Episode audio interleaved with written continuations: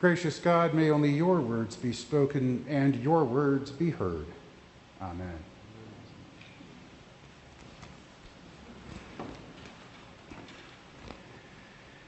Jesus makes an observation about our individual spiritual growth, and I would argue about ministries within a church and churches themselves when he says, I am the true vine and my Father is the vine grower, abide in me. Just as a branch cannot bear fruit by itself unless it abides, unless it is connected, unless it is tapped into the vine, neither can you unless you abide in me.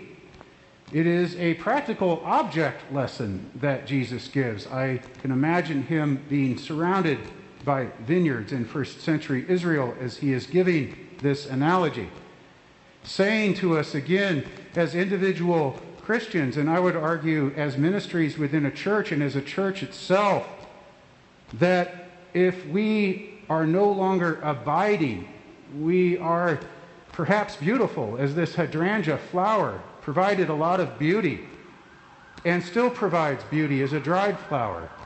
And while this flower and these flowers provide beauty and are in fact offerings of love and things that help us worship God, while they are good, while they provide a lot of good, when they are cut off from or separated from their source of nourishment, while they may be good, they cannot grow.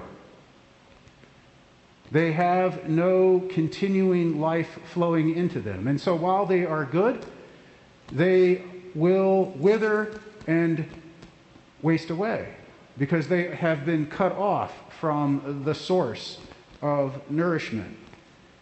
And compare that to something that is still rooted, that still is drawing nourishment from the soil, can still draw water up. This will continue to grow.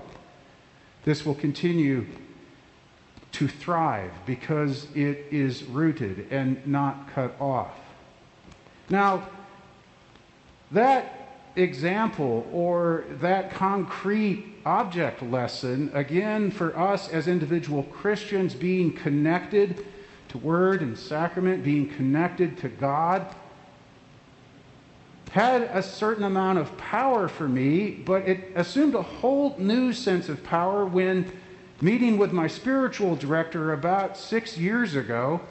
I said something, and all of a sudden, the metaphor or the analogy was switched for me, or a new one was given to me. I was talking to my spiritual director, and I said, You know, I, I feel really drained right now.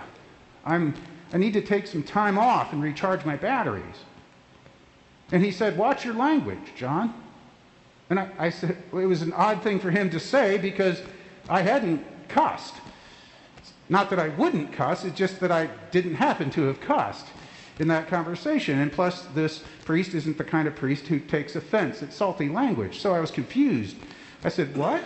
He said, Watch your language. Notice how you just now referred to yourself as a battery. Do you notice how you just referred to yourself as a battery. Batteries have energy, but they get drained.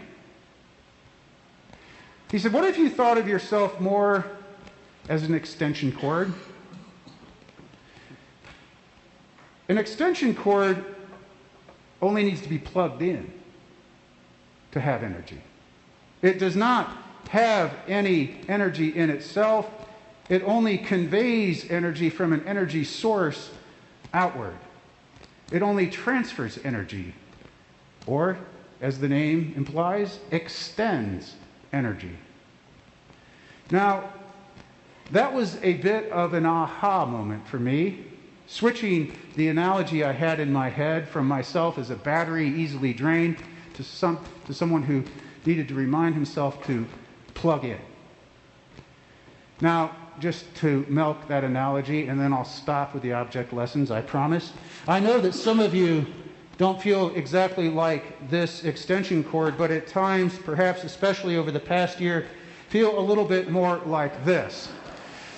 sadly pulled from my office this morning. A little bit more about that and the necessity to unplug if we're overextended in a minute. But to think about ourselves, to use that analogy, I, I, I hope it is helpful to you. I hope it is helpful to you as a reminder to yourselves to to plug in to God. And how do we plug into God? Well, again, just as there are three prongs and an electrical outlet, at least in the newer ones, there are three ways we can plug in to God. We plug into God through Scripture, through the daily reading of Scripture, through daily meditation, silence, prayer. And we plug into God through sacrament as well. When we come forward to this altar, finally, today, to receive communion, to have the wine and the bread, the body and blood, finally put into our hands, when, when that happens, we are plugging into a power that is there. It has energy, it has charge. It rouses, it stirs. Scripture and sacrament convey God's power to us. And we feel charged, roused, motivated, equipped, and empowered by word and sacrament.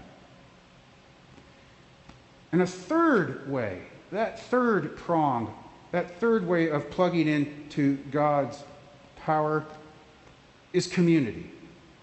God's Word and God's sacrament, they are inherently, by their very nature, filled with God. They are holy, they are divine. The Holy Scriptures are the Holy Scriptures. The Holy Eucharist is the Holy Eucharist, whether we tap into it or not. They're not neutral, they're inherently full of God's holy, life giving spirit and power. But that third way of tapping into God, community, Christian community, well, there's nothing that makes Christian community inherently full of God's Holy Spirit or inherently good. Christian community, the church universal, individual churches, individual members of churches can be a force for good or evil.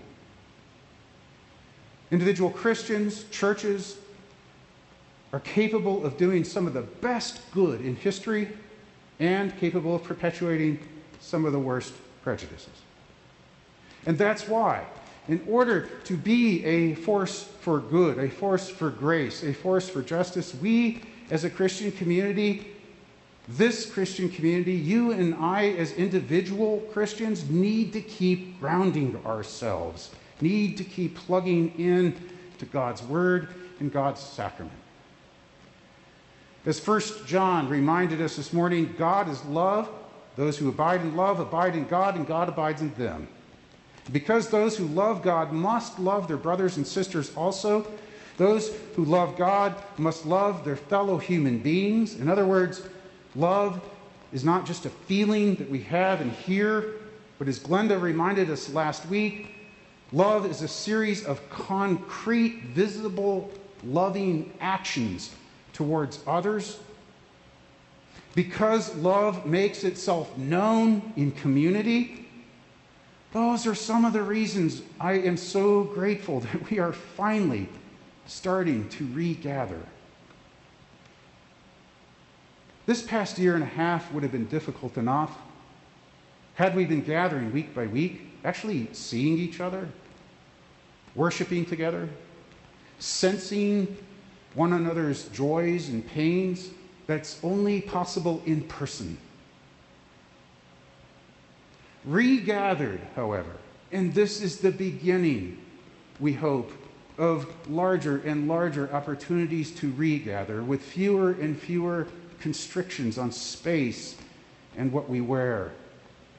Regathered, we remember Christ we remember Christ. We put Christ's body back together. We are individual members of the body of Christ, and we remember Sunday by Sunday the body of Christ. We remember All Souls Cathedral as community, as the flawed, failed, flailing community All Souls is, and we remember All Souls as the fabulous, faithful, forward looking community that All Souls is at the exact same time because All Souls Cathedral is comprised of individual people like me and you. Jesus said, I am the true vine. My Father is the vine grower. Abide in me. Just as a branch cannot bear fruit by itself unless it abides, unless it dwells, unless it's connected, unless it's tapped into the vine, well, neither can you unless you abide.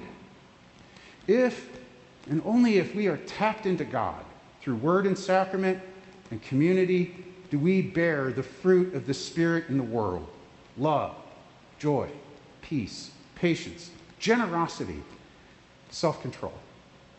And if, in fact, we are tapped into the vine, if we are, in fact, plugged into God, we will naturally bear the fruit of the Spirit in our lives. We will naturally extend in multiple directions God's grace, God's love, God's justice in the world. Amen.